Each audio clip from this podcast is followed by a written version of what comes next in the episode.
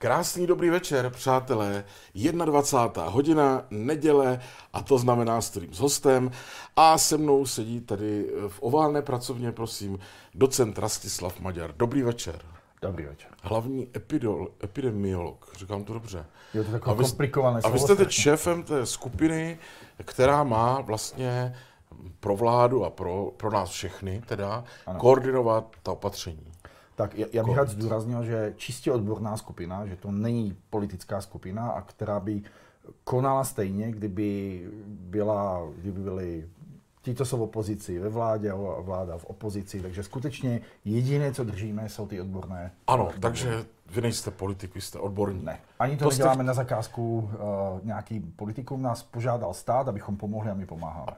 Vy to nějak potřebujete říct tohleto? Z toho vás podezírá někdo? Eh, já mám pocit, že jo, že Aha. navíc se objevuje, že vládní epidemiologové a takové, tak jako nás vláda poprosila v zájmu státu a já to fakt jako cítím, aby, protože budeme odpovídat na otázky no diváků, tak, ať se tam, tak právě ať se tam, ať se tam neobjevuje, jako že děláme něco na zakázku nějakých politiků. A to se vám stejně objeví.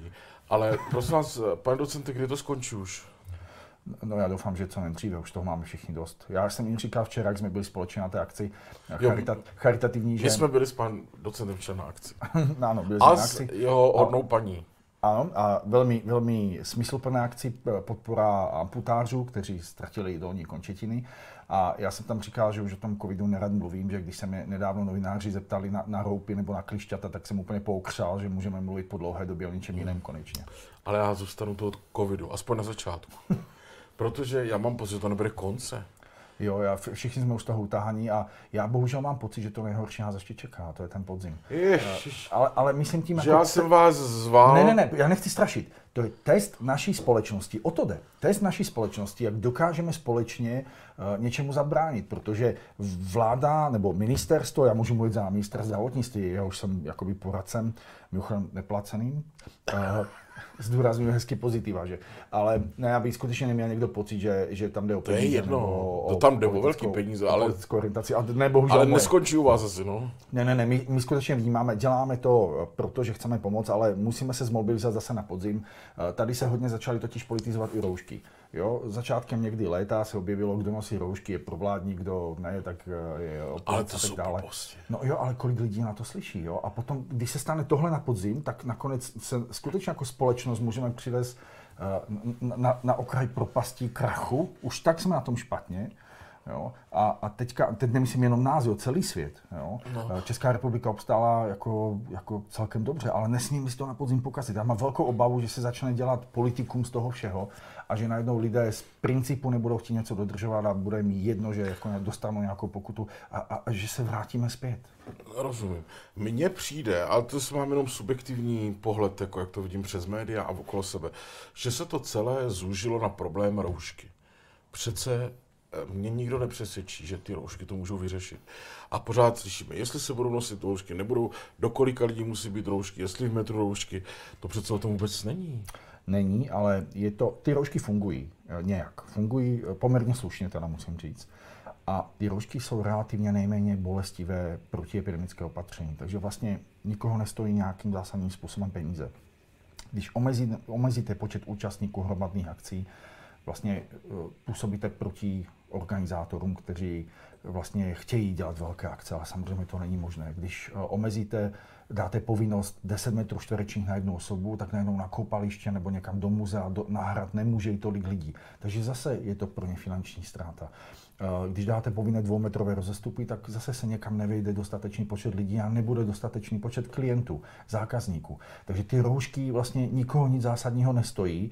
A je to, proto je to taková první vlna, že musíme, a opravdu musíme to pomůže to ta rouška? Opravdu jo, to pomůže? pomůže? Pomůže, v těch přelněných prostorech vnitřních určitě pomůže. I když nekašlu, nekýchám, neprskám a nemám roušku, tak to, to není jako vliv, jo, na to? No, ono, člověk stačí, když uh, hlasně mluví, nebo se zasměje, nebo prostě se s někým políbí, že, ale tak to jsou většinou až na nějaké noční kluby blízcí lidé, tak uh, to myslím jako Když se políbí? No tak ten známý noční klub, kde se teďka rozšířila ta nákaza od jedné infekční uh, slečny přes 110 nakazenou. A myslíte, že se cucali tam, že to bylo tím? Tam, tam, myslím, že to je obecně známo, že tam bylo, spíli ze společného brčka a, a líbali se, no. Takže brčko taky. Brčko taky, tak to jsou sekrety dýchacích cest. Proto ta rouška, že ten virus vlastně jde obrovskou rychlostí z horních dýchacích cest s těmi sekrety dýchacích cest. Je takhle.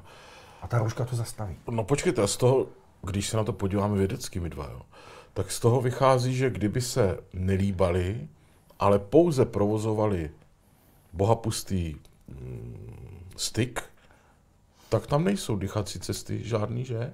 Nic by se nemohlo stát. Uh, no, je to bezpečnější. Teoreticky je to bezpečnější. Je, je to bezpečnější. Na COVID je to bezpečnější. Do- Jen doko- poučme tady lidi. Dokonce existovaly i nějaké, a to kolovalo po sociálních sítích, a na sociálních sítích moc nejsem, takže už když se to stalo ke mně, tak to spousta diváků určitě viděla, Mhm. jaké jsou ty bezpečné polohy uh, sexuální, což bylo z Německa, já myslím, že to byla spíše nadsázka, než že by to bylo myšleno uh, jaksi, uh, jak, jaksi vážně. I když teda někteří úředníci jako jsou schopni na tohle vydat manuál. No to jo, to bych se není. Prosím, a e, ještě teda mi řekněte, vy, vy věříte na tu zásadní, zásadní vliv roušek? To, to je potřeba si říct. Ano. A, a, a na to, že to je skutečně nebolestivé řešení, musíme strpět to, co nám není úplně příjemné. I proto se nechceme k tomu vracet teď, když je horko. Ale na podzim si myslím, že to bez roušek úplně nedáme. A víte proč? Protože bude za krátké období budou 100 tisíce respiračních nákaz. To znamená něco, co bude připomínat COVID, ale nebude COVID. A lidé se budou bát. Bude to parizovat společnost. Něco, co bude horečky, připomínat kašle. COVID, ale nebude to No COVID. horečka, kašel. No Víte, to je chřipka. Není, není, vůbec ne. Tady máme, tady máme. Když začne vlastně formálně takzvaná chřipková sezóna, to je v říjnu, tak začínají dominovat do konce roku, obvykle dominují rhinoviry, RS-viry, adenoviry, parainfluenza, dokonce i koronaviry, nějaké vokaviry. Není to ještě chřipka. Chřipka, chřipka postupně přibývá na intenzitě a většinou ten vrchol nastává někdy leden, únor. Většinou. Od konce prosince do konce února většinou. A, e, ale ze začátku budeme mít, víte, že už když děti jdou do školy, už začínají tak jako nemocnět populace a tak. No to je, se jim to, nechce trošku taky. to je ten přenos těch různých To nechřip, sobě. nechřipkových respiračních patogenů. A hlavně ale ta symptomatologie bude připomínat COVID. A jaké doporučení, když máte příznaky, které by tomu mohly odpovídat, Testy. nechoďte do práce. A to je hlavní. No testy ano, ale vemte si, nemůžeme otestovat 100 tisíce lidí za krátké časové období. To nezvládne žádná země světa. A vy myslíte, že to Pokud bude... tady nebudou nové testy. Vy myslíte, že to bude, budou sta tisíce těch? No těch respiračních nákaz jsou standardně 100 tisíce. A jej.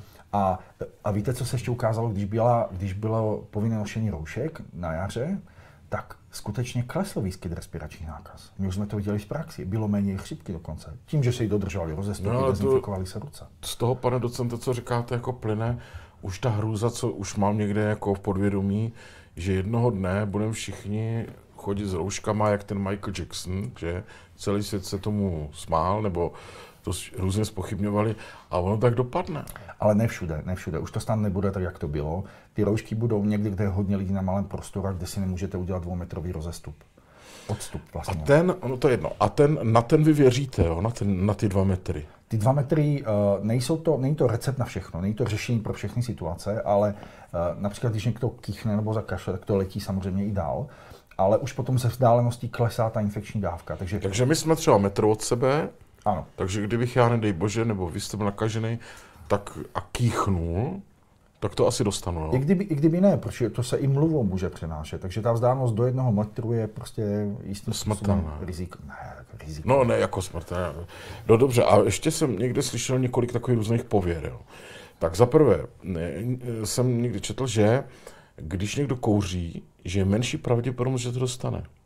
Protože chrchlá, takzvaně, víte slovenský, nevím, jak se řekne, ale chrchvíte Já myslím, velmi podobně. Já dokonce, kdybych řekl chrchla, tak bych se zamyslel, jak se to řekne česky. Já No. no. že to bude stejné. A t- že tím pádem se mu tam ten, ty caplíky toho covidu nemají na co chytit, protože to jako vychrchlá.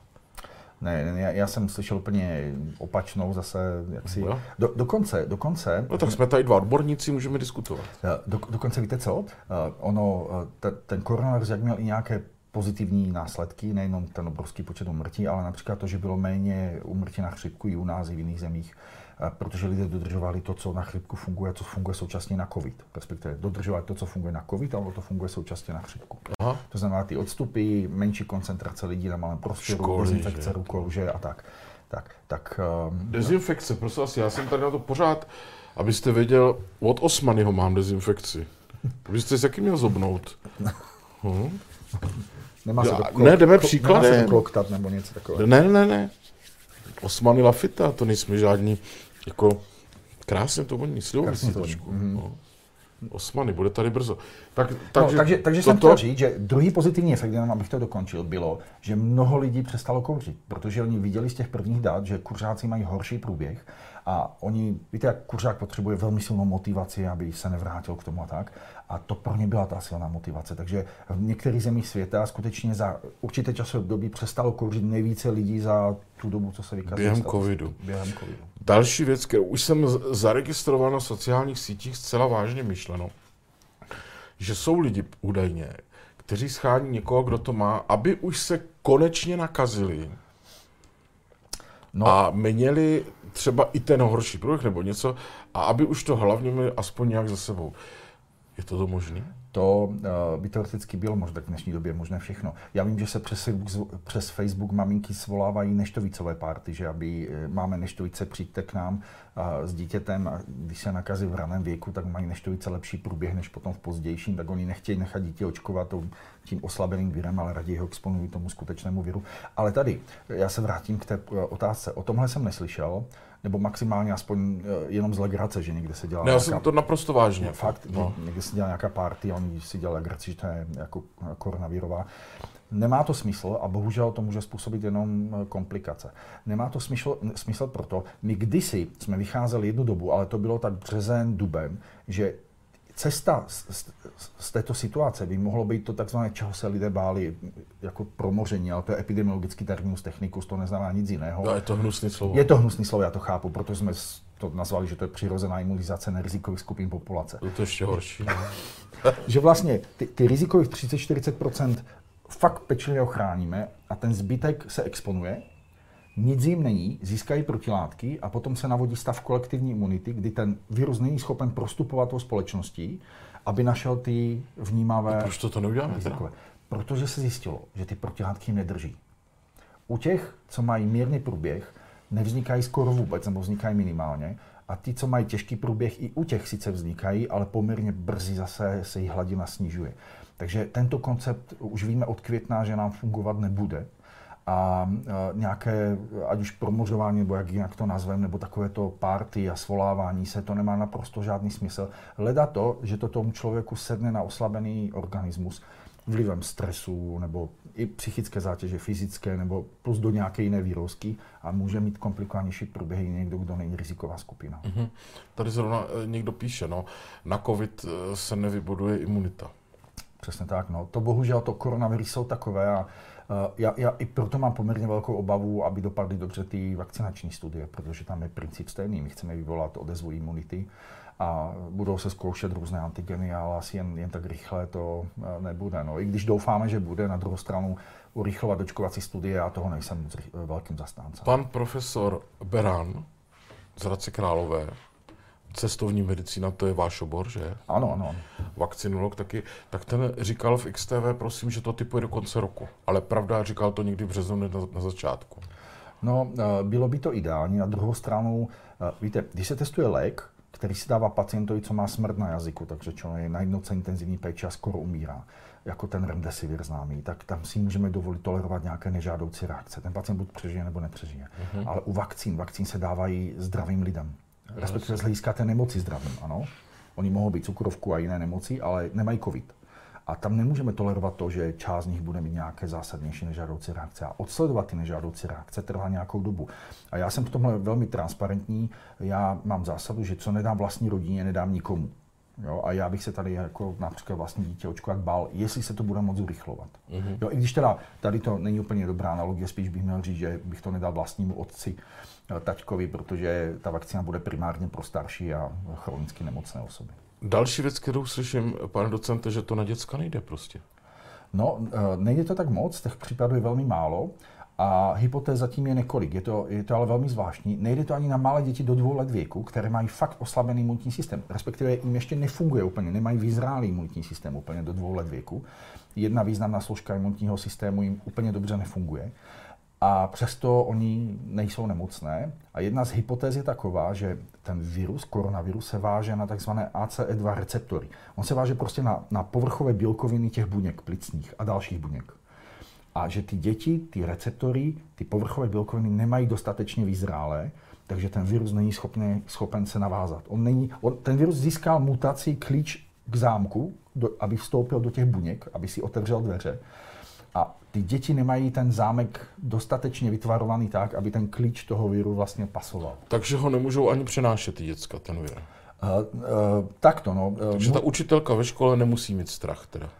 No, může se stát teoreticky. Zdá se, že epidemiologicky úplně závažné to není, ale může se stát, že to dítě sice nemá těžkou formu, protože ten virus se. To jsou totiž dvě věci. Jedna věc je ta, že virus napadne člověka, osídlí jeho sliznice. A potom tento koronavirus, on je poměrně slabý v tom, že když narazí na dobře fungující imunitní systém, tak není schopen ho překonat. Tomu se říká příležitostný patogen nebo oportunní patogen. On, když nám dobře funguje imunita, tak on narazí na tu armádu. No, jak to zjistím, jak mi funguje imunita? No to právě není absolutní jistota. My dokážeme předpokládat... No, nějaký když... test nebo krev, že bych si nechal. To, to vycházíme z rizikových faktorů. Někdo, kdo uh, má prostě rizikové faktory, které jsou dobře známé, tak je, je náchylnější na to, aby virus ten imunitní systém překonal. A on už, a druhá věc je ta, ale když už překoná tu imunitu a dostane se do těch, do těch plicních buněk, tak tam už se mu daří úplně skvěle. Tam velmi rychle napadne. Když už čas. tam je. Když, už se, když překoná tu armádu naší té imunity a dostane se do těch plic, tak tam se mu daří skutečně extrémně dobře. Musíme si vzít jednu věc například, že virus nechce zabít člověka. Jako, když virus je potřebný. No jako já vím, že to zní takhle, jo, jako zvláštně, on nemá jako vlastní inteligenci, ale to, evolučně... To, to, to je evolučně, stejná blbost, jako když někdo říká, že virus má plán. Jako, jas, no to, v, tomto, v tomto pohledu ano. Ale vemte si, evolučně virus chce napadnout co nejvíc hostitelů, aby zmutoval. A on se mění, aby když se na něho vytvoří nějaké imunitní mechanismy, aby jim dokázal uniknout. A druhá věc je ta, že když se virus, virus hodně daří v plicích, tak on toho člověka může zabít a tím končí. Takže vlastně evolučně eh, je pro virus jako takový, tak nemyslím konkrétně. Ne, vy tomu jako... jako přikládáte nějakou jako inteligenci tomu viru? Ne, to, jako... to, asi takhle nemůžeme se na to dívat, ale že z hlediska evoluce je vlastně pro virus slepý článek, když jeho hostitel umře. Tak to můžeme říct. Jo. Jako úloha v dějinách. Virus je úplně primitivní struktura, která není schopná ani... No pozor, tady ten jsem se díval, že úplně primitivní není, že má nějaký čudlíky na, na těch chapadlech. No to je zase druhá jsou... věc. To je zase druhá věc. No. To je zase druhá věc, že... Tím, že on je tak nebezpečný. To je nastavení, ale že to není nějaká sofistikovaná struktura, která by byla schopna sama přežívat. No, ona potřebuje vstoupit do buňky hostitele, aby tam se vlastně přežila v podstatě. No, ona není soběstačně, není schopná přežít uh, dlouhou dobu mimo hostitelské buňky. No, ještě mi, pane docente, řekněte, existují nějaký věci, které, víte třeba někdo říká, kdo má očkování na uh, chřipku, teď nevím, jestli to říkal náhodou v televizi, tak je, ten průběh může mít daleko uh, mírnější. A já třeba už roky mám uh, na chřipku a neměl jsem chřipku. A mi to fakt funguje. Jo, tak to, to, od toho jsou vakcíny, aby fungovaly. Oni fungují, tak jinak by asi ne, nebyly No jo, ale stále. pak říkají, zase, čtu zase jiných médií, že uh, ta chřipka je po každý jiná, no. že vždycky má jinou jako No v té vakcíně něco. jsou čtyři antigeny a ono se to v drtě většině případů trefí. Co, co pamatují za poslední dobu, tak jenom jednou se stalo, možná za 10-15 let, že, že ten virus v průběhu chřipku epidemie se odklonil od těch vakcinačních kmenů, takže účinnost vakcíny byla poměrně nižší. Ale jinak eh, ten přínos očkování je v tom, že snižuje počet těžkých stavů, hospitalizací a úmrtí proti chřipce. A mimochodem, ale jestli můžu jenom vysvětlit s tou chřipkou, jak to je. Vysvětlete cokoliv. Já... Ta, tam není přímý totiž eh, protektivní efekt, ale nepřímý. My se bojíme vzhledem k podzimu, že člověka, když napadne chřipkový virus, tam dokáže poměrně významně oslabit tu lokální imunitu. Jo? To je tu armádu, která tam nás, nám hlídá ty dýchací cesty. A když to oslabí ten chřipkový virus, tak na to nastoupí ten, a na to nastoupí ten koronavirus, tak potom najednou se dostane do těch plic a tam, jak jsme si řekli, tam se mu daří velmi dobře. Takže vlastně to očkování proti chřipce by mělo zabránit tomu faktoru, který nám tu imunitu oslabí. Takže jestliže můžu vůbec něco teď udělat, tak můžu tady pít vitaminové drinky, ano, že? To každý vitamin no. dobrý, ne? To, to nepochybně, nepochybně. Ale to očkování prostě proti klasické chřipce, to aspoň nějakým procentíčkem si můžu jako pomoct, že budu mít slabší průběh. Ano, aby se ty, nespojily ty dvě infekce v jedno období nebo po sobě. Jo. Potom by mohl být ten průběh mnohem těžší. Ale to samotné očkování, klasika, že mám tu protilátku v sobě, to na to nemá Proti žádný. koronaviru to nemá. Vůbec. A ještě bych rád zmínil, pokud, eh, já nevím, jaký, jaké spektrum diváků, ale asi spíš mladší, že? Ale, no. ale možná by mohli, pokud se nedívají 65 let je starší, tak Taky se dívají. Ti mladší mohli jim zkázat, že 65 letí mají zdarma nárok na očkování u svého praktického lékaře. Kolik? Na 65 a výš. Na očkování proti zápalu plic pneumokokovému, proti pneumokokům, to je bakterie. A tam je ten princip velmi podobný. A tím, že je to zdarma očkování, tak a mnoho lidí o tom neví, tak ať si zajdou k tomu praktikovi. Není to sezónní vakcinace, mohou se očkovat už teď. A zase, kdyby se tady spojil pneumokok a na to nasedl koronavirus, tak to by asi nebylo moc dobré. Já akorát, když jsem vždycky byl očkovaný proti té chřipce třeba čtyřikrát, už je to možný, tak mě druhý den je blbě. Mám i třeba jako teplotu a tak? No, to je zajímavé, protože úplně často to nebývá, ale je, je to jestli... očekávatelná nežádoucí reakce. Jako Nebo úplně... jestli si to nějak nevsugeruju. Jako. No to je druhá věc, ale ne, to je očekávaná nežádoucí reakce, která já ji úplně často nevidím u svých pacientů, ale, ale víme a popisuje to i příbava informace, se to vyskytuje s nějakou frekvencí. Ale tak to, to je relativní banalita. Jasně, no jasně. No, dá, dá se paralén a je potom. Teď, eh, prosím vás, dneska jsem četl zprávu, že nám já nechci říkat fixluji se s těma statistikama, ale něco tam takového bylo, že se nějak skočilo o 1700 statistika nějaká. Uh, vy víte, co se přihodilo? Abychom... Ja, jasně, my jsme, my jsme to avizovali předem. Uh, stalo se to, uh, že drtivá většina pacientů, nebo velká část pacientů, řeknu, ať vlastně to trefím úplně přesně. Teda, neříkám, že drtivá většina, protože to bych musel říct, že to byla jako nadpoloviční většina a tak dále, tak se tady zbytečně dostává do, do detailu víc, než chci, tak uh, velká část pacientů byla vytrasována v rámci ohniska nákazy. Já se to pokus, pokusím zjednodušit teďka. teďka.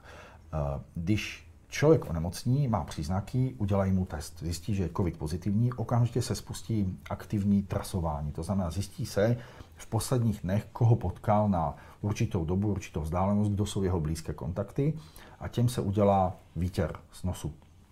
A u těchto... To je strašně. No, není to příjemné, protože ono se zarazí ta štětička, až když vám vyhrknou slzy vlastně do očí, protože to ví, že jsou dostatečně hluboko. No. Uh, tak, uh, takže udělá se výtěr z nosu uh, a zjistilo se v okolí toho jednoho nakaženého, se zjistí většinou pár dalších pozitivních. Na základě toho stěru nebo výtěru oni nemají žádné příznaky, ale jsou vedeni jako nemocní, i když nikdy nemocní vlastně nebyli. A před, protože proběhly nové klinické studie a zjistilo se, že člověk, který nemá příznaky, tak dva týdny od toho pozitivního testu už není infekční. I když má pozitivní výsledek PCR testu, mm-hmm. když se ten virus vezme z toho nosu a dá se na kultivační médium, tak už nevyroste. Ten pacient není infekční po dvou týdnech, pokud nemá žádné příznaky. A stalo se, že vlastně, když se akceptoval tento nový algoritmus, tak se průběžně měly všechny te, tyto stavy ukončovat v systému. To znamená, každý, kdo měl starší pozitivní PCR test než dva, jo, jo, dva týdny a, a neměl, se... neměl žádné příznaky, mělo se to průběžně ukončovat. A byly jiné starosti nebo něco, ať to přesně dlouho... tak, přesně tak. A protože hygieny měly jiné starosti a ještě se řešily kompetence, se to mohl dělat praktický lékař nebo hygiena, najednou se to naakumulovalo a řeklo se, podívejte, tak teď se to musí udělat. Tak pan ministr Vojtěch zadal audit, audit zjistil, že těch pacientů bylo 1775, co nikdy ani nemocní nebyli, neměli příznaky, měli kdysi pozitivní test v rámci trasování, tak se hromadně takhle ukončili z, jednoho dne na druhý. Karel Jäger píše, pojďme se prosím na chvíli bavit o tom, že většina populace se nemá čeho bát. Chránit se musí hlavně staří a nemocní. Proč dávno nemáme zásoby respirátorů a místo toho draze zavíráme ekonomiku, píše tady pan Jäger posílá kilo. Děkujeme. Děkujeme. No, já už teď ekonomiku nezavíráme, že? Jako už se snažíme skutečně to no, řešit. Já se bojím, že na to jde. Jako cíleně. Já, já bych byl hrozně nerad. Já, já si myslím, že uh, jako snad ty roušky ve vnitřních prostorách a plus některá další opatření typu povinné dva metry odstupy někde, jo, anebo omezení toho, to, to by bylo jako nejhorší, jo, co by nastalo. Mimochodem zítra na tiskové konferenci na ministerstvu zdravotnictví představíme semafor, kde budou barvy zelená, žlutá, červená a v rámci toho semaforu uh, se tam bude vlastně řešit uh, Počkejte, už bude i vnitřní semafor. Vnitřní, přesně tak, pro Českou republiku. A v rámci toho, každý ten semafor, každá ta barva toho semaforu přinese doporučení pro jednotlivce, pro, eh, pro firmy, pro různé orgány eh, a plus je tam vysvětlená logika toho, co to, jak se tam dostaneme a co to znamená. Takže nikdo nebude zaskočený, když najednou se něco změní na žlutou a s tím je definována řada opatření, co to má přinést. A všichni vlastně si to budeme moci regulovat. To znamená, když se u nás v kraji nebo v hlavním městě bude situace zhoršovat a už se to bude blížit těm zveřejněným parametrům, tak víme, že bychom asi měli víc do MHD vytáhnout roušky, i když to není povinné. Ten stát, podle mého názoru, aspoň tak, jak to vnímám já, my určitě ne jako epidemiologové nechceme. Eh, to by muselo být politické rozhodnutí. Nechceme zavádět víc povinností než úplný bazál nějaký, než dejme tomu ty roušky a nějaké základní ty ty bariéry jako 2 metry plus omezení osob, kdyby bylo nejhůř. Mm. Takže, a potom, když to půjde do červené, tak to už by samozřejmě bylo špatně, ale za to si asi budeme muset... A kde to bude? To bude na internetu, jo? Ten... To, to, bude na internetu a zítra v 12. ministerstvu zdravotnictví tisková konference, kde to představíme. Tady píše eh, posluchač nebo divák Jindřich. Dobrý večer, pane Maďare. E, prosím, i když odvedl Adam Vojtěch kus náročné práce, myslím, že bude brzy nahrazen panem Primulou. Dokážete si představit vaši spolupráci s ním? Uh, těžko říct, no. Já se s, Myslíte, že bude nahrazený? Já si myslím, že ne. Uh, já, já bych si přál, aby ne, mám k tomu mnoho důvodů. Uh, a v každém případě si myslím, že Adam Vojtěch je, je poctivý ministr zdravotnictví, který udělal velký kus práce. Uh, a, a on šel do toho systému vlastně nezatížený různými vztahy, což byla velká výhoda protože ten, kdo si chtěl něco prolobovat, k němu velmi těžce hledal a stále hledá cestu. A chce fakt upřímně se podívat na potom zpětně na to svoje období ministrování a říct, že uh, nastavil, že de facto už teď možná udělal více práce než mnoho jiných ministrů. Uh, na ministerstvu zdravotnictví vysí 39 fotografií bývalých ministrů. Někteří tam byli tak krátkou dobu, že vlastně až se divím, že vlastně i oni byli ministry zdravotnictví. Uh, a uh, myslím si, že on, když tam bude mít ten, tu 40. fotografii jednou, tak se na něj bude vzpomínat jako to, že uh, bez ohledu na covid mimochodem. Ano, on s tím nemohl počítat, jako s tím nemohl počítat nikdo. No tak ten covid přece to byla rozhodující byla, ale on nastavil a pořád nastavuje, když má volnou chvilku, stále se věnuje necovidové agendě tak, aby vlastně to zdravotnictví posouval dál. Když někdy mám pocit, že eh, ty věci nedobře vysvětluje. Eh, já si myslím, že to je ta poslední tiskovka minulý týden, řeknu vám upřímně, kdyby tady seděl pan minister, taky mu to řeknu, mluvili o všech, co bude, já jsem z toho vůbec nepochopil, co bude. A do pět sektorů a po pěti stech a eh, do pěti set a rouška bez roušky a bylo to takový, jako, takový guláš z toho. No já jsem měl pocit, že totiž novináři se ptají pořád na to stejné a on teda velmi trpělivě odpovídal a potom nevím, jestli se to nějak jako celé ztratila ta celá pointa, která byla ale poměrně jednoduchá. A pak tam řekl ještě to, že jeden člověk v celé Praze leží na jipce. Eh, na umělé plicní ventilaci. No co, co to je za nemoc? Že v celé Praze leží jeden. No, to, má, to máte pravdu. To máte... Sle, kolik jich leží se slopákem? Víte co, ale tady, tady jde o to, že my víme, že když to necháme rozjet, tak to může dopadnout, jak to dopadlo v mnoha zemích světa, jak to vidíme teď. Teďka globálně ta epidemie stále kulminuje, ona stoupá. Mnoho zemí, které byly dávány za příklad úspěšného boje s covidem, jako Izrael, teďka má 2000 případů denně a všechno zavírá. Situace se zhoršuje v různých dalších zemích, na Balkáně, ve Španělsku a tak dále a tak dále. Nemluvím o těch nejvíce postižených zemích. A my to tam nechceme uh, pustit, protože jednotky intenzivní péče se nám zahltí řádově za několik dnů. A když my začneme hned na začátku brzdit, když se to začne ukazovat, tak ten efekt se projeví za čtyři týdny, dejme tomu toho mhm. brzdění. Mm-hmm. Takže aby se nám nestalo, že nám tady budou umírat lidi, protože my jsme na jaře dokázali, že jsme vyspělá společnost, která nevymění peníze za lidské životy a teď si to ale nepokazme, protože jinak by nás to stálo zbytečně peníze a jinak uh, bychom se zase vrátili někde, kde jsme nechtěli být. Aldo, Aldo, posílá mm, dotaz a je tam spoustu čísel, jak, jak nevím, jak to z té televize přečtu. Jo. Ten, ten oranžový, jo, prosím vás. Epidemie se vyhlašuje, pokud je 1600 nemocných na 100 000 obyvatel. Je to tak? To platí jenom pro chřipku, ale. To, platí to má každá nemoc jinak. Na SARS-2 bylo v České republice potvrzeno 15 273 případů. To je 153 případů na 100 tisíc. Aktuálně nemocných je 3479. To je 35 nemocných na 100 tisíc. Děláte si z nás všech legraci? To je přísný dotaz, pan Aldo. No, no ale tak to se nedá porovnávat, to se porovnávají dvě úplně. No ale má pravdu, jako v těch faktech. No tak to, to se vztahuje na chřipku, ne na covid. A Já te- vím, ty covidové on- data jsou správné, ale to jako kdyby tam napsal spalničky, to je taky respirační nákaza, tak tam je to zase úplně jinak. Má těch 35 nemocných na 100 tisíc, to je pravda, ty fakta, co píše tady? Uh, jo, to je po, t- po té redukci je to tak, ale nám jde spíš o to, jak to může bouchnout, jo, bouchnout. A potom je to k nezastavení, o to jde.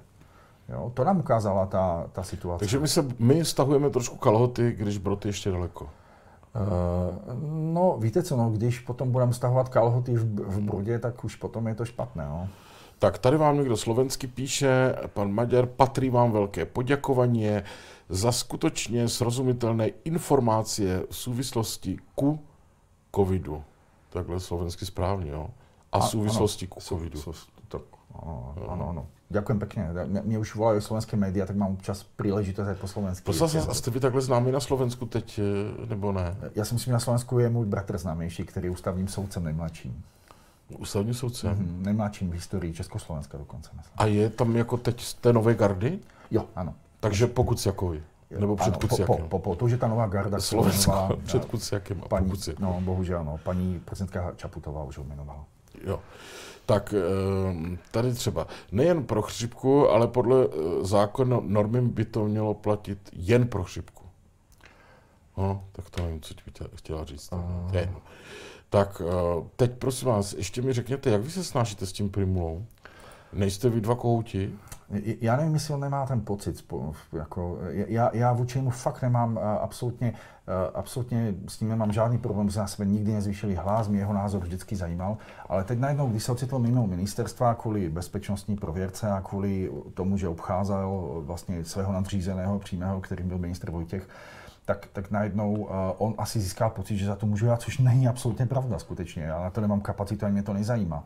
A, a to, to, co vykál do médií, tak to bylo vysloveně nekolegiální. Jo? Navíc je to absolutně stupidní, jako že nejsem epidemiolog a takové. Tak jako, já jsem To říkal? atestovaný epidemiolog, mám PhD z epidemiologie a 23 let mám praxi v epidemiologii, tak to jsou Toto jsem věci. neslyšel, ale jsou takové drobnosti, eh, který si člověk pamatuje. Jo.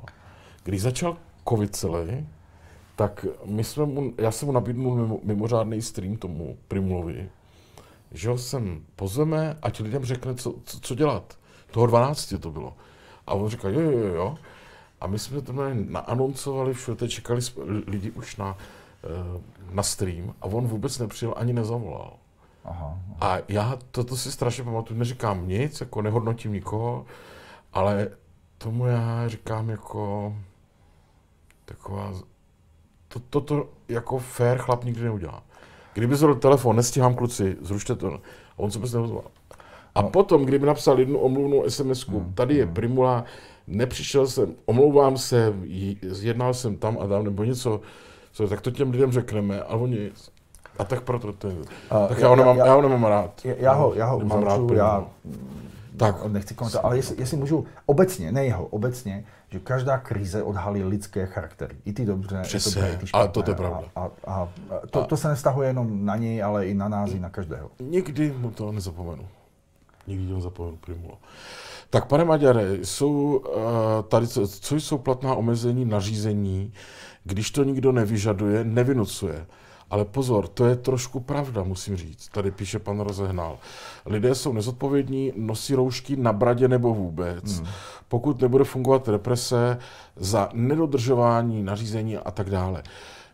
To má kus pravdy. To vidím často.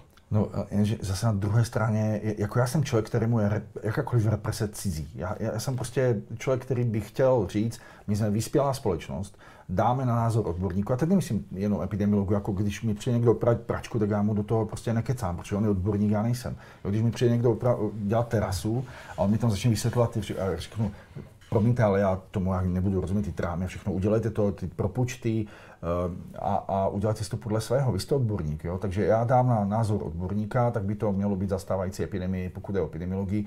Faktem je, že to komentuje let, kdo vyjadřuje se k tomu let, kdo my se snažíme si držet tu svoji odbornou linku, ale na druhou stranu eh, je to, je to teda někdy, někdy velmi těžké. No. Tady se nás ptají, Uh, měl jsem tu čest vás poznat v Praze na letné na Run for, for Help uh, jako pořadatel.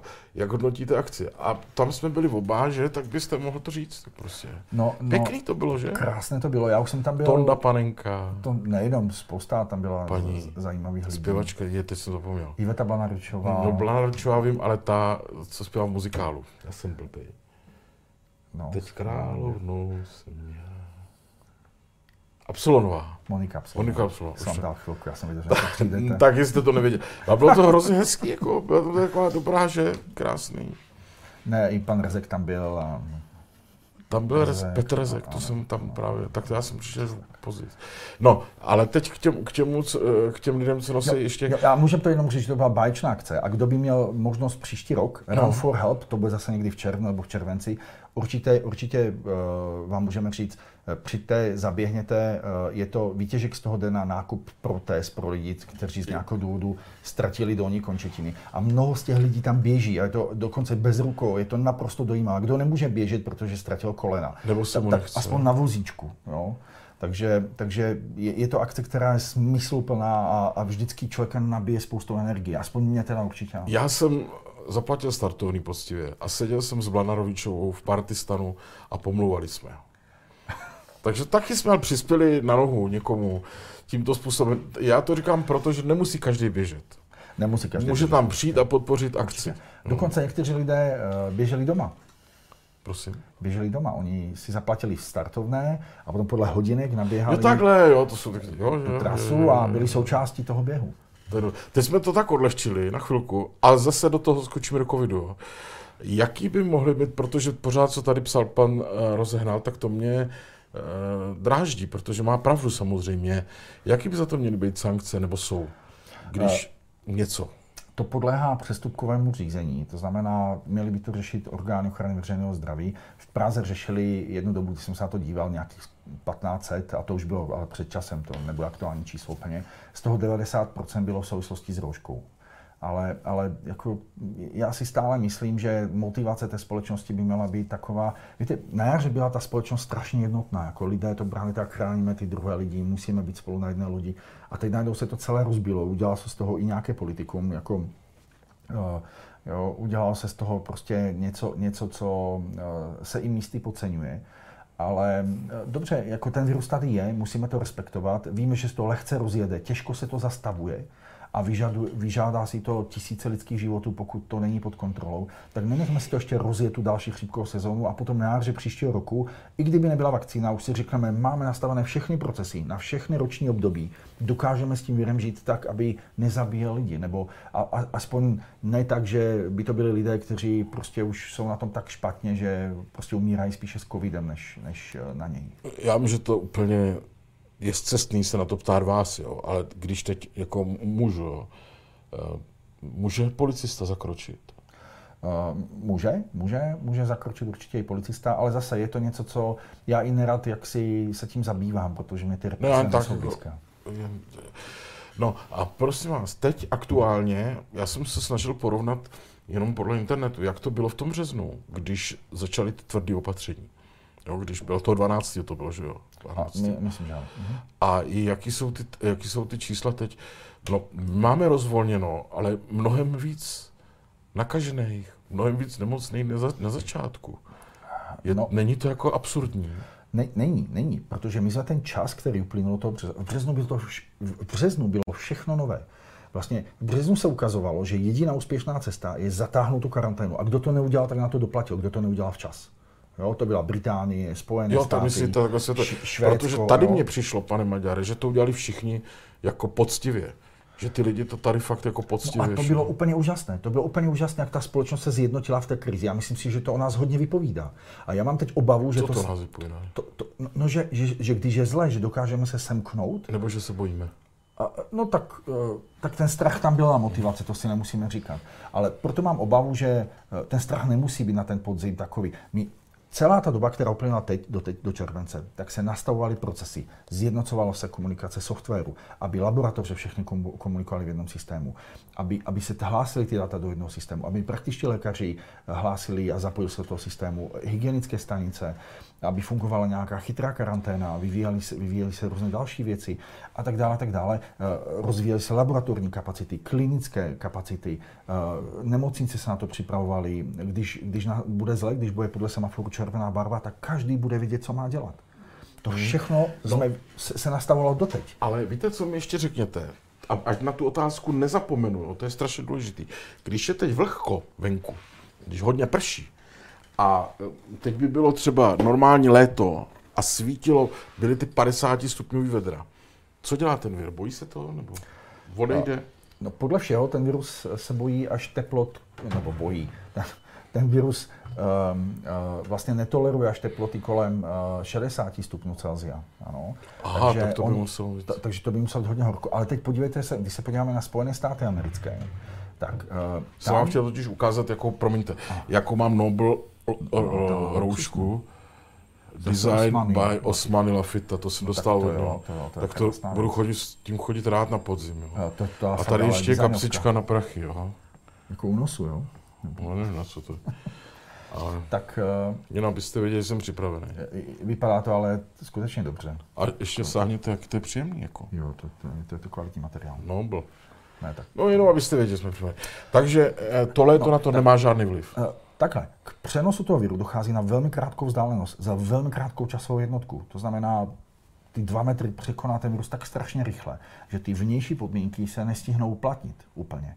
Potom je druhá věc nepřímý přenos, to znamená, někdo šáhne na plochu a potom si sáhne do obličeje jo, na nos, na ústa, tak tak se může nakazit, tak na, ten, na, tu, na ty povrchy ta teplota nebo ty faktory vnějšího prostředí vliv určitě mají. Ale podívejte se, to je zajímavé. V USA teď přibývá strašně moc případů, nevím, jestli to sledujete. Nejvíc jsou postižené momentálně Kalifornie, Florida, Texas, ty jižní státy, kde je strašně horko. A víte proč? Protože oni se tam chovají v tomhle horku tak, jak my v zimě. Oni utíkají před horkem dovnitř do klimatizovaných prostor. To dělají všichni američani. No, tak, no. ale, ale když je tam příjemnější počasí, tak jsou více venku. Ale když je strašně horko, tak oni jdou dovnitř a tohle my děláme v zimě. To nás čeká. Nebo na podzim. Když se ochladí, lidé budou víc v těch uzavřených prostorách. Uh, teď jsou v přírodě, že? Venku. No a pane docente, já když, když jedu po Praze autem, tak vidím na některých taxicích to hlavně, že auto je uh, o ozónem nějakým, antibakteriálně, co si bacily, nevím, jak to mají sformulovaný. Jo.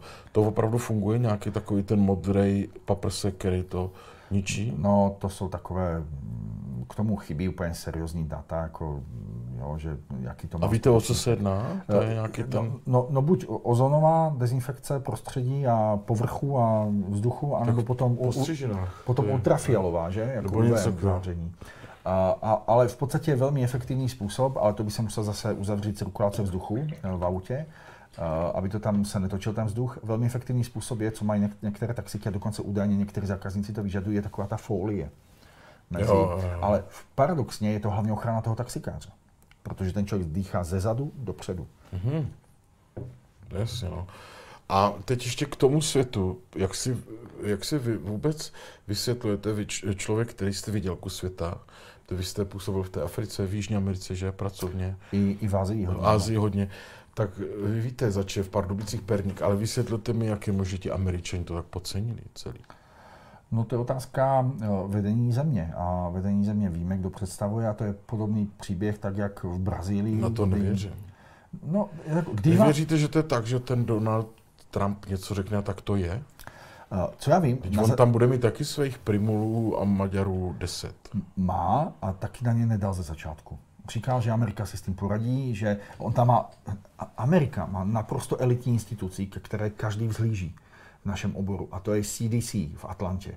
CDC je prostě naprosto elitní instituce, to je meka infekčních nemocí. Uh-huh. A CDC ho varovala, že teda je potřeba udělat to a to a to. A on říkal, že oni si s tím poradí a že v Americe to nebude takové a, a tak dále a tak dále. A bohužel to podcenění situace uh, se nevyplatilo. No. Tak uh, je, to, je to smutné a to stejně se stalo prezidentovi Bolsonarovi potom v Brazílii a, a všem ostatním. Každý, kdo prostě chtěl zariskovat, tak, tak podívejte se na to Švédsko. Jo, já teda být šéf epidemiologem ve Švédsku, tak fakt jako já spím v depresích asi, protože tam ten počet obětí se počítá na tisíce a to s tím no. se mi nespalo dobře. Jenže my vlastně ještě nevíme, jestli náhodou historie neukáže.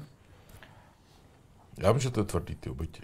Že si to nebyl správný postup. Jestli to nebyl správný postup, že ti lidi stejně přijdou o život, možná později, možná, že podívejte se, jak dneska se díváme na druhou světovou válku, řekneme, bylo tolik, tolik milionů mrtvých, hotovo. Je to smutné, ale je to tak? Víte, no, už, tak, se, už se s tím nikdo no, nedojímá. No, no, stane se to součástí statistik, to je samozřejmě, no, no, no. které budou chladnout, jak bude postupovat doba. No, no, no. Uh, nicméně to stále neznamená, že to byl dobrý postup. Oni se spolehli na něco, na co se spolehnout neměli, a to je, že eh, vlastně nezavřou ekonomiku, neudělají tu plošnou karanténu a že se spolehnou na rychlé promoření, ale to se nakonec nepovedlo. Švédsko má 5697 EXC, to někdo píše to ex jako... To má být asi exitus letalis. Exitus. To je to možný? 5600? Má, má, má přes 5000. Já, já bych nechtěl říkat konkrétní číslo, protože Prosím vás, pane, bych se netrefil. Pane docente, co ta Světová zdravotnická organizace? No to je přece úplně směšný. Světová zdravotnická organizace uh, se snaží, to zase musíme říct. Zdravotnická organizace, organizace hodně pomůže chudým rozvojovým zemím. Teď oni strašně lžou. Já nemyslím, že lžou, to bych se netrofal tvrdit. Oni, oni udělali jednu malou chybu a nakonec teď si spustili samovyšetřování, že se spolehli až příliš na data z Číny. A Aha. ještě druhá věc, že a, a to protože VHO je seriózní vědecká instituce. Je? Je. je. Tak, tak chtěli pos, jako použít standardní seriózní vědecký přístup, ale v naprosto nestandardní době. Jo, oni ještě v lednu říkali koncem ledna, když už jsme věděli, že tam jde fakt o čas, že vlastně za virem ztrácíme neustále čas, protože pacient je infekční už v inkubační době. Takže když se to projeví, tak většinou ten problém nastal před několika týdny, mm-hmm. jo, minimálně deseti dní a podobně. Uh, tak uh, vlastně uh, se, se ukázalo, že uh, ten postup čekat a sbírat data, abychom měli strong evidence, silné důkazy, že to není dobré, že tento, u tohoto viru to nejde. No ale pořád, víte, jakoukoliv debatu sleduju v televizi a na internetu, hlavně všelijaký, tak oni všichni říkají, že ještě pořád nic nevíme o tom viru. To je pravda? No tak uh, mnoho věcí víme, ale určitě spoustu věcí ještě nevíme. To no nevíme za co chytit, to ještě nevíme. No ten virus uh, může například zmutovat, my nevíme, jestli, zatím to nevypadá, zatím ty mutace jsou takové drobné, které nejsou úplně významné, ale jestli je schopen nějaké významnější mutace tak, aby jdeme tomu... Co by to znamenalo v praxi, kdyby zmutoval opravdu jako ve stylu jak ta chřipka, když zmutuje, jako opravdu na tvrdo? No teoreticky, že tady může přijít nějaký, nějaká epidemická velká vlna každý rok například. Jo. Teoreticky by to mohlo znamenat to, že bychom každý rok potřebovali novou vakcínu. No to je jako konec na, světa. Tak jako na chřipku. Když přijde každý rok. No radši to ani si to nepředstavujeme. Taky to, si to nepředstavujeme. Ty, ty koronaviry zase na druhou stranu úplně eh, nejsou takové, že by měli potenciál měnit zásadně se v rámci nějaké významnější mutace. A do jaké míry vy se, pane docente, vůbec zaobíráte tím, jako odborník, jestli vůbec to je umělý nebo to není umělý, jestli to tam nějaká teta v Číně udělala ve skubavkách, pustila to ven, anebo uh, teď ty netopíre a já nevím, co všechno s tím. Zajímá vás to, to vůbec, anebo si říkáte, to není můj, moje pivo, já jenom řeším, co s tím. No já, t- my hasíme požár u nás samozřejmě, ale já na to mám samozřejmě svůj názor a ten je, že ten, ten virus je přírodní. Mimochodem zatím není skutečně seriózní vědecký důkaz, že by byl z laboratoře ten virus. A současně si myslím, že jim to neuteklo z laboratoře. Že, jo, jako, že to nebylo jako, že by vzali ten přírodní vírus, chtěli si dělat nějaký výzkum a oni utekl. Takže netopíre? Uh, netopír přes úzkou na asi na člověka skutečně. Fakt to? Uh-huh. A víte, proč si myslím, že jim to neuteklo z laboratoře? Protože kdyby jim to uteklo, tak oni by znali ten virus a znali by, co, věděli by, co proti němu dělat. A když se podíváte, jak na to Čína reagovala, tak ta Čína na to reagovala tak, že vlastně nevěděla, čemu čelí. Oni ještě dlouhou dobu v lednu vlastně nevěděli, že to z jistotou přenáší dominantně interhumánně, mezilidsky. Kdyby jim to uteklo z laboratoře, tak tu informaci mají a ty jejich primární protiepidemická opatření by byly jiná. Jo, jinak by že, na to reagoval. Víte, tam je strašný problém, že té Číně se nedá věřit. Stejně jako každé velmoci. Neboli Američanům se dá věřit, Rusákům se dá věřit, Číňanům, Bůh ví, jak to bylo. Jo? A jediný, co potom nakonec bude, že někdo z vás, kdo se tím umí jako probrat do to úplně do toho posledního, to řekne. No. No to nějak přijde. No, eh, tak jak se ukázalo, že SARS byl z přírody a byl z cibetek, tak si myslím, že i ten nový Cibetek? Korona, cibetky, ano. Co je to kafe cibetkový? Ano, přesně tak, no. Přesně. Tam vznikl ten SARS? Uh, tam to byly zase cibetky netopíři, ten hlavní řetězec přenosu. Netopíři. Na, na, no, no, no, tak oni, hostí, oni jsou hostiteli kolem 80 takovýchto koronavirů. Takže tam ten potenciál je obrovský toho přenosu. Ale víte, co je zajímavé, když si uvědomíte, že k tomuto mohlo dojít mnohokrát už, jenomže jsme se o tom nedozvěděli. Když k tomu dojde na venkově v Číně a umře 20-50 lidí kde si na vesnici, tak se to nikdy nediagnostikuje. Přesně tak, to se někde bude statistika umrtí na neznámé febrilní horečnaté onemocnění. Hotovo. Hotovo. Ale když ten člověk najednou se vezme z té eh, vesnice, nasedne do autobusu a jede do 10,5 milionového Wuhanu prodávat nějaká zvířata, tak tam to bouchne. Tak jak se stalo se SARSem, že lékař, který ošetřoval ty první pacienty s neznámou nemocí, odjel do Hongkongu a odtamtud se to rozšířilo do celého světa. Takže to mohla být i skoro náhod taková to nějaká. Přesně tak, já si myslím, že je to zhoda náhod. Mm-hmm. Co prorokujete? Představte si, že vás najme ten Donald Trump, abyste šel tam pomalu, já pustím tu klimatizaci, je hrozně vedro. Eh. Nevadí vám to? Ne, naopak. Že se, abyste se nenachladili. Um, kdyby vás najal, co byste v té Americe teď radil? Já mám pocit, tam už to je konec. Jako. No tam se to hodně rozjelo, jak jsem říkal, to se strašně no co, špatně brzdí. Co no. teda? Uh, Roušky, to umíme. No, roušky, Měl Osmany kšeft. No, roušky, dezinfekce a chránit ty rizikové skupiny populace, ale víte, že na Floridě, já jsem teda slyšel, protože já jsem několikrát na Floridě, ale v posledním období samozřejmě ne, ale v médiích jsem zaznamenal, že jsem říkalo, že kdo nosí roušky, že komunista, oni to takhle vnímali od začátku a přitom Florida má nejvyšší věkový průměr populace, pokud se nepletu z celých Spojených států. No, mezi důchodci, no. No, jako na konec života. No, na druhou stranu, ne každý americký stát je na tom stejně špatně, jo? takže v médiích se zase, zase objevují ty horší příklady, ale některé ty z těch mnoha desítek států federálních jsou na tom lépe, takže ty se umí To uchránit. má Kalifornie, to je, tam je to až, asi neřešitelný problém. Teď ta spousta bezdomovců k tomu, co tam se sjíždí kvůli tomu, že tam dobrý počasí. No to je otázka. Víte, co je zajímavé, že takový bezdomovci, kteří žijou v izolaci, tak relativně mohou být chráněni, pokud teda nejdou do míst, kde je vysoká koncentrace lidí. Jak to? No, protože nakazíte se do dvou metrů od jiného člověka. Nakazíte se v místech, kde je hodně lidí na malém prostoru. Pokud Jo, takhle. A pod mostem oni spí dva nebo tři. a mají tam nějaký životní prostor, ale potom otázka, kde si zhání to živobytí. A ještě mají jednu velkou výhodu, že ostatní lidé se jich štítí někdy, takže vlastně si udrží oni v přirozený odstup, že je nenakazí. Tak to, to mám taky výhodu. Ale ne, ne, počkejte, a ještě mi řekněte jednu věc. I teď lidi jezdí na ty dovolený. A už jsem někdy četl, že si to někdo přivezl z Chorvatska. E, Tam to chytne jak? To No, no od lidí? A nebo se to třeba přenáší v té vodě třeba? Ne, ne, ne, voda ne, to, to musí být do člověka, to znamená buď na pláži, na někdo nakašlal, nebo uh, někde šli do restaurace. Uh, zase, aby to nevypadalo úplně, eh, virus jaksi hranice nezná, takže mnoho lidí se nakazilo, nebo mnoho z těch, co si importovali nákazu k nám, tak poměrně dost se nakazilo v Rakousku, stále jsou jich jenom desítky, jo, takže to není vysoký počet. Uh, Zase něco jiného byla situace někdy v únoru, kdy jsme neměli nastavené ty systémy a teď už si s tím snad, snad umíme poradit. Když člověk jede kamkoliv, pokud si dodrží tu základní prevenci, tak de facto skutečně kamkoliv může jet.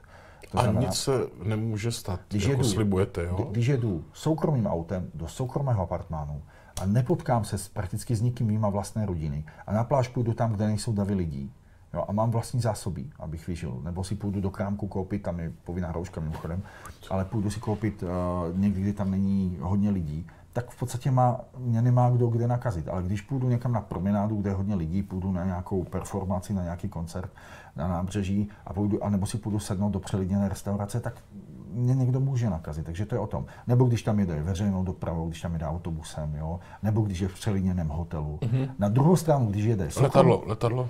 Letadlo samozřejmě taky, ale Letadlo co? Taky. No tak je rizikové, že? Je tak, rizikové. No tak samozřejmě, no. Ehm, Je, je to rizikovější, ale to neznamená, že se člověk musí nakazit. To já zase nechci, aby se na ně všechno ukazovalo. Pomůže, když si někdo dává ten alkohol? Taková to třeba, jak se říká, trošku toho slivovičky ráno na vypálení covidu. No, to je asi tak, jak na průjem, že sice to nefunguje, ale člověka to méně trápí potom. Tak, Jo, tak, jo. no, tak úplně by se na to nespolehal. Ještě mě zajímá ta voda. V té, jako v bazénu nebo v, eh, v moři, to chytnou, t- t- jako nelze z vody. Ne, nemělo by to být.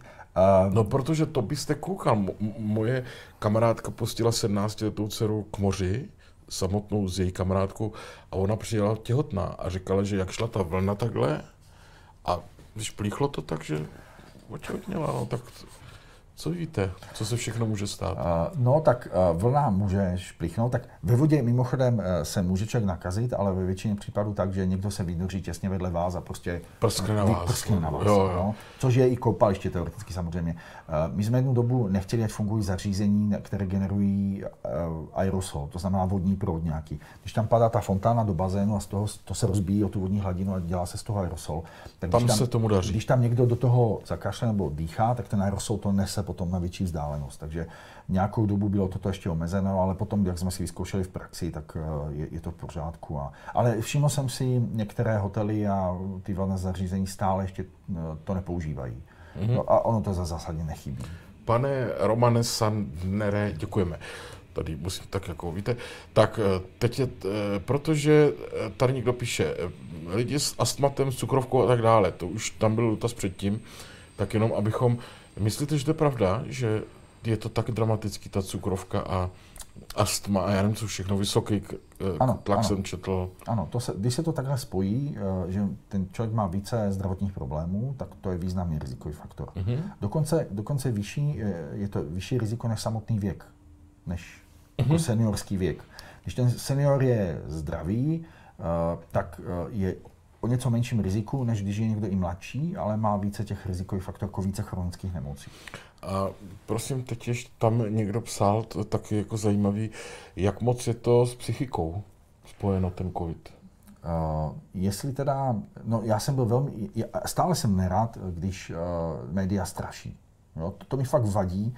Eh, je to i kvůli tomu, že eh, samozřejmě to zvyšuje sledovanost a víte, jaká je praxe, hlavně titulkovací. Dnes je společnost taková strašně rychlá, že lidé nečtou obsah a titulek dává editor, ten titulek často nesedí ani s obsahem toho textu, je zavádějící a lidé si podle toho dělají názor. To je strašné naprosto. Eh, no ale hod, hod takový život, ale hlavně média hledají emoce a hledají negativní emoce jako preferenčně. A já jsem měl fakt jednu dobu, a jsem to říkal do médií jiných, že, že jediné, pokud je ten člověk ve stresu z toho, co se děje kolem a nesleduje celý den ten kanál, konkrétně, nebo i víc kanálů, a se podívá jednou za den někam na internet, nebo se podívá, co se stalo, co je nového za ten den, někdy na večerní zprávy. Ale to nesleduje non-stop od rána do večera, protože to vyplaší někoho, kdo fakt není rizikový. To, to, to, to je sprška informací, přetlak všech médií o to téma, které samozřejmě lidi zajímá, takže jim zvyšuje sledovanost.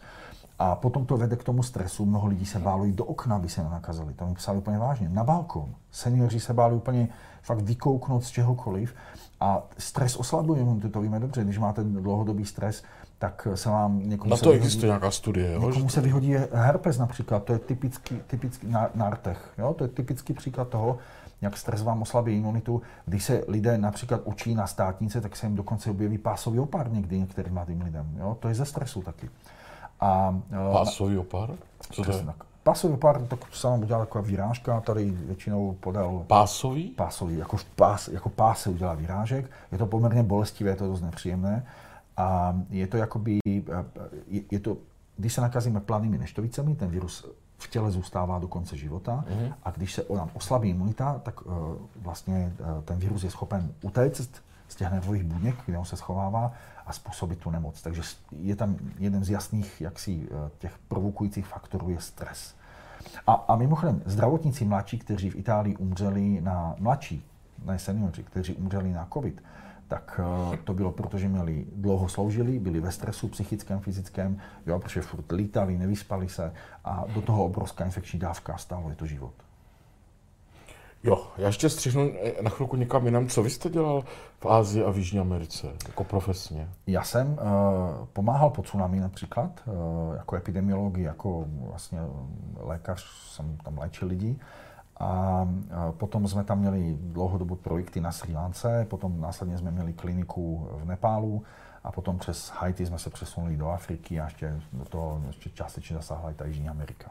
A vy jste hlídal to, aby se ty potom tsunami, jak tam začaly všelijaký ty CC eh, a tak, jo, trypanozoma, Spavičná, nebo jak se to jmenuje, aby se to prostě tam nerozlízalo moc, jo?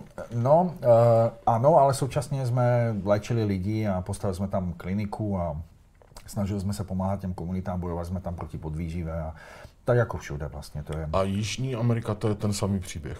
Uh, ve své podstatě ano, my vždycky uh, se snažíme spojit humanitární pomoc s rozvojovou pomocí. To znamená, snažíme se uh, zasáhnout komunity, které jsou nemocné, kde je vysoký stupeň podvýživy a s tím spojená ta vysoká nemocnost. A potom to přicházíme do rozvojové pomoci tak, abychom je naučili, jak s tím bojovat, aby si poradili už oni samotní. Mm-hmm. Včetně prevence. Včetně no a teď ten covid, jak přišel, tak vám to vstoupilo taky do nějaké cesty třeba? Měl jste teď být někde jinde? No, měl jsem spoustu, do spousty cest. Já jsem cestoval dost každý rok. Eh, eh, stihl jsem ještě v únoru Malajzii, eh, ale v březnu jsem měl přednášet na kongresu na Novém Zélandu v Aucklandu a to už teda se zrušilo. A plus v létě jsem měl Gruzii a Arménii v plánu a na podzim Katar, Oman a to, to jsem samozřejmě zrušil. Mm-hmm. Taky. Pane docente, zkusme teď vylíčit ten nejideálnější, ten nejlepší plán a ten nejhorší. Co se teď může stát? Jako scénář. K čemu může dojít? Chtěl jsem použít slovo scénář, ale klidně scénář. Eh, varianta nejlepší. Teď prostě budeme překvapení a budeme si říkat, že jsme, jak jsme mohli vůbec mluvit o nějakých hrouškách. Jako úplně to nejlepší. Jako, že to ze dne na den zdechne, to se nestane. Ten asi, asi ne, asi ne. Vypadá to, že ne. On, on sice z 80% eh, identický se SARSem a SARS přestal eh, cirkulovat někdy v červenci, ale v červenci 2003, ale paradoxně, když jsou vlastně z 80% identické ty viry, tak se chovají epidemiologicky značně jinak.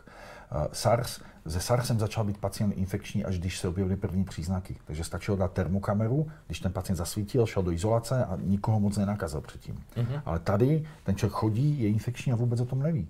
I v tom tanečním klubu v Praze vlastně jedna slečna bez příznaků, ona začala být příznaků až druhý den, nakazila nakonec, ne ona přímo, ale potom, jak to narostlo, tak přes těch kolem 110 lidí, takže vidíte, jak to dokáže skutečně... Techtle mechtle. Techtle Ještě se to navíc takhle jmenovalo.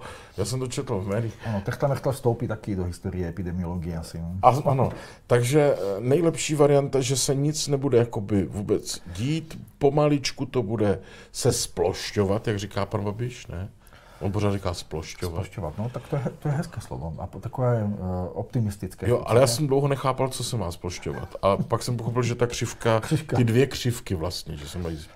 No, tak já si myslím, že nejlepší scénář bude ten, že s, s rouškama uh, ve veřejné dopravě a ve vybraných vnitřní, vnitřních prostorách to zvládneme. A nebude potřeba dělat nic. Ale to by chtělo velkou disciplínu lidí. S tím, že to, co pronikne, Eh, aby ty roušky nemusely být úplně všude, tak to, co unikne jaksi mimo ty roušky, tak, takže to se podaří rychle zachytit, izolovat, kontakty vytrasovat, dát do karantény, otestovat a, a eh, dokážeme si s tím takhle poradit relativně bezbolestně. A propo, funguje ta chytrá karanténa?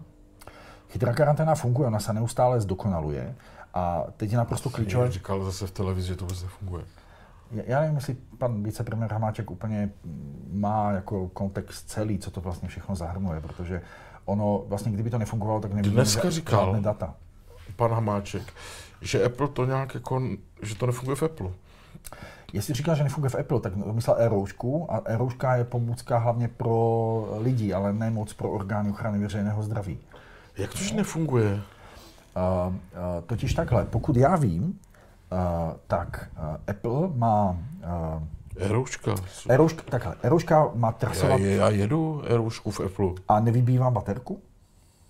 Wow. Erouška má totiž aktivně být zaplá, aby trasovala váš pohyb. A pokud já vím, Apple má aplikace, které... Co to je aktivně zaplá? Jakože ji nezavírám takovým tím... To jako když máte navigaci, tak ona stále monitoruje, na pozadí máte zapnutou a ona no. stále monitoruje váš pohyb, dokud si to nezrušíte. No tak roušku ta, mám zapnutou od prvního ta, dne, co ji schválil Apple. Ta rouška, eh, když funguje, tak vlastně ona, ona je neustále aktivní, protože sleduje, jak, jak se hýbe váš mobil. No je to k něčemu teda, nebo to mám vymazat? A ne, ne, určitě si to nechte. Ona se, ona se, ona se mimochodem teďka zdokonaluje a někdy od um, srpna by měla být uh, vlastně ještě ve vylepšené verzi, aby to fungovalo lépe a doufám, že mnoho lidí si to potom stáhne, aby to fungovalo. Ale ta... Teď tady máme 16, 11 lidí, 12 online, tak jim radíme, kdo můžete, tak si to dejte, ne? To je takto málo, co můžeme udělat. Přesně tak, ale já bych ještě teďka počkal do toho srpna, až bude ta nová varianta vylepšená a potom si to stáhneme všichni, než bude září a než se zhorší situace. No. Jo, takže toto. A teď ten nejkatastrofičtější scénář. No já teď, teď bavíme se o tom, že je to jako ve filmu, jo, aby někdo to nevzal tak, že strašíme, protože já to strašně nerad, uh, uh, nějaké horribilní scénáře. Ale úplně to nejhorší, co by asi mohlo nastat, je to, co nastalo na, na jaře, no, že se bude muset zatahovat karanténa, ale to všichni doufáme, že, že nenastane. No tak to není tak hrozný, ale počkejte. No, tak... Oproti Itálii, oproti New Yorku, oproti my bych, LA? My bychom to nemohli nechat dojít tak daleko, aby už, už víme, čemu čelíme lépe a už ty mechanismy se musí použít tak, že v momentě, kdy vidíme, že jsme v červené barvě, máme stupeň 8 z 10, už se musí něco dramaticky uh, řešit, ale víte, ono to není jednoduché, protože mnoha lidem to zasáhne dramaticky do životu, zasáhne to, my, my nechceme omezovat pokud možno nic moc, jo? A uh, vemte si, že stát trpí obrovský finančně. Jo? Lidé trpí jsme nic nezažili žádnou katastrofu. Já to pořád slyším, jak všichni naříkají, jak to je hrozný, co se všechno stalo, nestalo se nic. No, Podívejte se, co se stalo v roce 39 až 45 no. a v jiných letech. No už jenom španělská chřipka, že? Kolik lidí si vyžádala i u nás. Jako. Ale uh, víte, zítra je uh, nějaká demonstrace za umělců, nebo teda uh, kulturního sektoru. Uh, to jsou spíš, si myslím, že organizátoři a promotoři různých akcí. Eh, za, za to, aby se mohly konat větší hromadné akce. A to je, to je obrovská časovaná bomba. A my se snažíme být tak progresivní. Budete tam promluvit? Eh, já jsem byl pozván, ale nevím, jestli to budu stíhat. Volal mi pan mistr Zaurálek eh, teďka večer, který mi říká, že by tam rád zašel. Aby no ono je to trošku proti Zaurálkovi. To, no ale on je natolik statečný a on je dobrý komunikátor, že on tam chce zajít a chce jim to vysvětlit. Já nevím, jestli to bude úspěšné, protože nevím, jestli chtějí slyšet ne, argumenty. O to, že Zaurálek rozděluje peníze divadlům a všem ostatním a na tu živou jakoby kulturu, nebo živou, já nevím, jak se říkám, ty koncerty, tak a festivaly nechce nic dát. Já si myslím, že on se, tak to čtu já, on, on se snaží za ně bojovat za všechny, to zase, aby se ho zastal, já vím, že mu na ní záleží. On si uvědomuje, to... že to mají těžké, ale uh, současně si uvědomuje ten náš úhel pohledu, že ty hromadné akce, já chci ještě jednu věc říct. Uh, víte, zakazovat cokoliv, jako z pohledu epidemiologa, je hrozně pohodlné. Já jsem vždycky říkal, že zatáhnout je jednodušší, než potom rozvolňovat. Než kormidlovat tu loď na tom roz, rozbouřeném moři co nejrychleji, aby doplala do cíle, ale nespůsobit to, že stroskota. Jo, aby nám tady začali umírat lidi. A to se povedlo. Za sedm týdnů jsme rozvolnili většinu společnosti. A teď je ale důležité, abychom se dokázali fakt na ten podzim ještě nějak zmobilizovat, abychom si nenechali tu výhodu toho, jak jsme to A proč pořád mluvíte o podzimu? Vzít. No, protože tam se budou objevovat ty výrozy, které budou na sebe nasedat. A to je to rizikovější období. Není to to léto. Takže my jako v létě žádnou katastrofu nepředpokládáme. No, my jsme očekávali uh, určité zhoršení. Já, když vás poslouchám, já si musím pořád jako... Ne, ne, tak jako já snad nestraším. My jsme očekávali určité zhoršení situace s tím mezinárodním cestováním, to se děje, ale daří se nám to poměrně dobře kontrolovat. To, to, to v ceně všechno. Toho není nikdy dost. Uh, tak, uh, takže uh, tak, ale chtěl jsem říct jednu věc. Uh, my nevolíme tu pohodlnou cestu, my nevolíme to, že jsme opatrní, tak jako epidemiologové v mnoha jiných zemích. Podívejte se, u nás můžete na jedno místo přivést teďka pět tisíc lidí. V pěti sektorech po tisíc. To, to nevím, jestli má nějaká jiná země Evropy vůbec. A přesto je to málo z jejich pohledu. Jo? Z našeho pohledu no, je to naprosto... Tam nějaký je... sektory, no. To no jo, jako... no, pět sektorů po tisíc. Když si vezmete jenom jeden sektor... Ne, pět sektorů po pětistech. Ne, to uvnitř, ale venku je pět sektorů po tisíc. Jo, ale to musí mít samostatný vchod, jsem někdy četl. No to se dá udělat tak, že vlastně uděláte dva vchody, každý sektor bude takhle jako ze vlastním, to, když jste někde v, v dolní oblasti Vítkovic, kde se dělají kolorsy, tak tam se to dá podle mě udělat. No a mezi těma sektorama musí být nějaký, nebo stačí plot třeba? Uh, mobilně oplocení 4 metry vzdálené nesmí procházet, takže ale mm-hmm. oni, čas přijde z jedné strany, tam budou toalety, nějaké občerstvení, čas přijde z druhé strany, tam budou tojky, toj, tojky nebo jiné toalety, občerstvení. Tak to má logiku. Zase. To se dá úplně v pohodě. A když potom trasujete tisíc lidí, to je hrozně komplikované. Jo, vemte si, že tady v nočním klubu se k tomu vrátíme asi po třetí. Jedna, jedna, jeden nakažený způsobil nakonec 110 dalších případů, plus stovky lidí v karanténě. Co by to bylo s těma tis, několika tisícovkama osob? Prosím, a co ta dáma, co se tam, jak jste říkal, tím líbáním a tak nakazila 110 lidí, co to je za profesi, tak mimochodem, ona? Uh, já ty detaily jsem neviděl. Já tuším jako trošku. Uh, já Ale i 110 mi přijde moc. To byli mladí kluci, sportovci nevinní, tak snad. To byli sportovci? No, to byli fotbalisté. No. Jo, takhle, jo, aha. Tak, eh, ale mladí kluci. Takže ani ta částka nesedí. Na... ano, Dobře. žádná holka tam nebyla a ta částka na faktuře nesedí. Částka na, nesedí. Rozumím tomu. Takže vy neočekáváte vlastně žádný to, že by se měli zavírat hospody, znovu nic, nic takového nepřijde. No my asi budeme zase, a to je takové nepříjemné, uh, zase omezovat, a tady to asi můžeme vysvětlit, já to rád vysvětlím hrozně.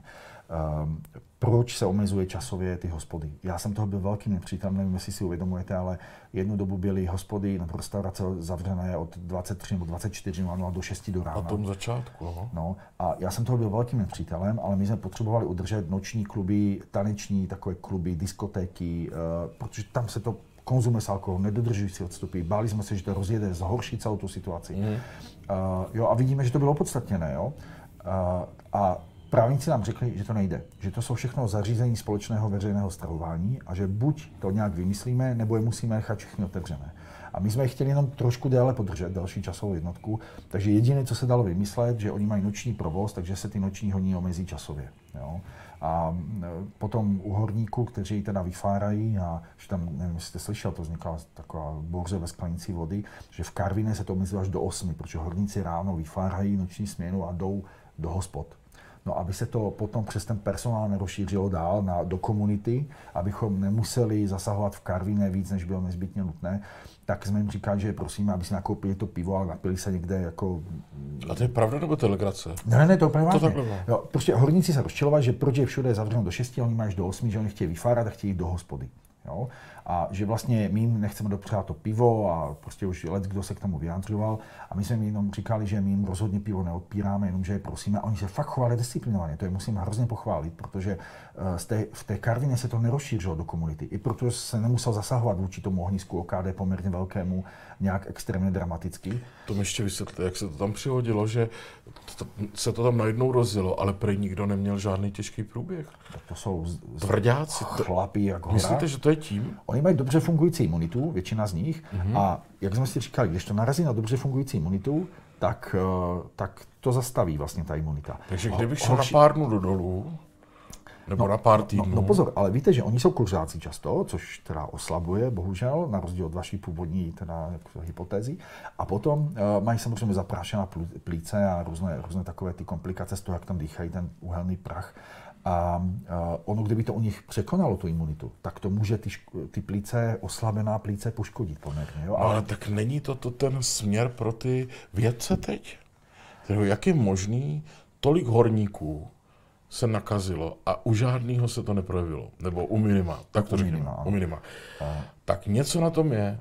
Tak co kdyby lidi místo do lázní jezdili fárat do dolů a řekli, když budete dva měsíce fárat, přežijete covid v pohodě. Tak ne, ono to je uh, o, o, o té fyzické zdatnosti, že? Tak eh, navíc horníka nedělá někdo, kdo už je v extrémně vysokém věku, že? Protože je to extrémně fyzicky náročná práce. No zase Takže... úplně, já jsem viděl, to pane docente, nevím, já jsem viděl ty záběry, tam 50 letý, možná 60 letý pán není žádná výjimka. 50 letý ještě mladý přece, ne? Jako, jo, to je pravda. No, ještě... tak... no já nevím, ale a, a jsou, jsou to prostě fyzicky pracující lidé, kteří úplně nemají zdravý životní styl, ale mají mladší věk a do toho ta fyzická zdatnost, tak ta jejich imunita se ukázala, že funguje dobře. Takže něco na tom, na tom jako, že, že tam... No, druhá věc je, kdyby to tu imunitu překonalo a dostane se do těch plic, tak si myslím, tak že těch, ta jejich plíce e, bude úplně no ne, neodolá. Ukázalo se to tam u těch, co, co onemocněli? Tady ten, tato teorie?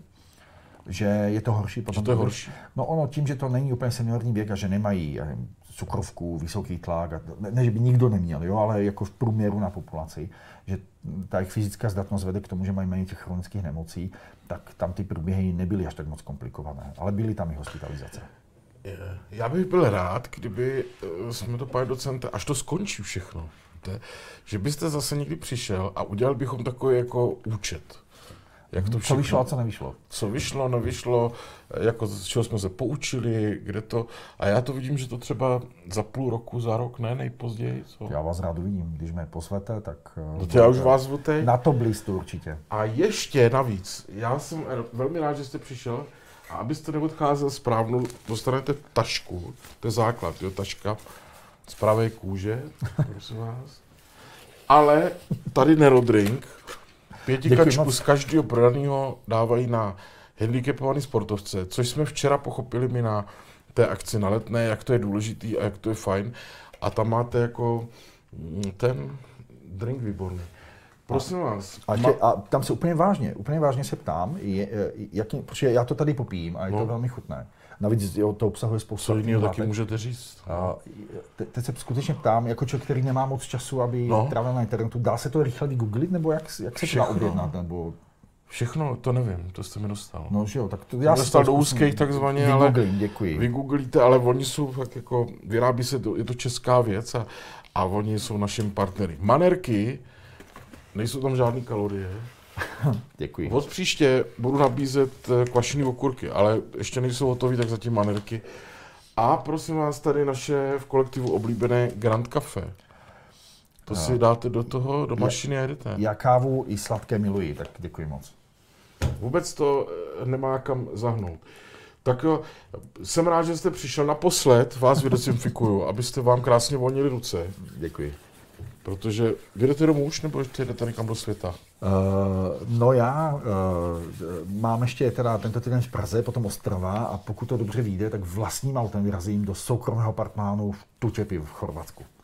Je to na roušku. Slíbil jsem, slíbil jsem manželce aspoň týden dovolené, moci mě neužila v posledním období a malý syn taky ne, tak eh, doufám, že to nějak vykompenzuji. Těším se na příště.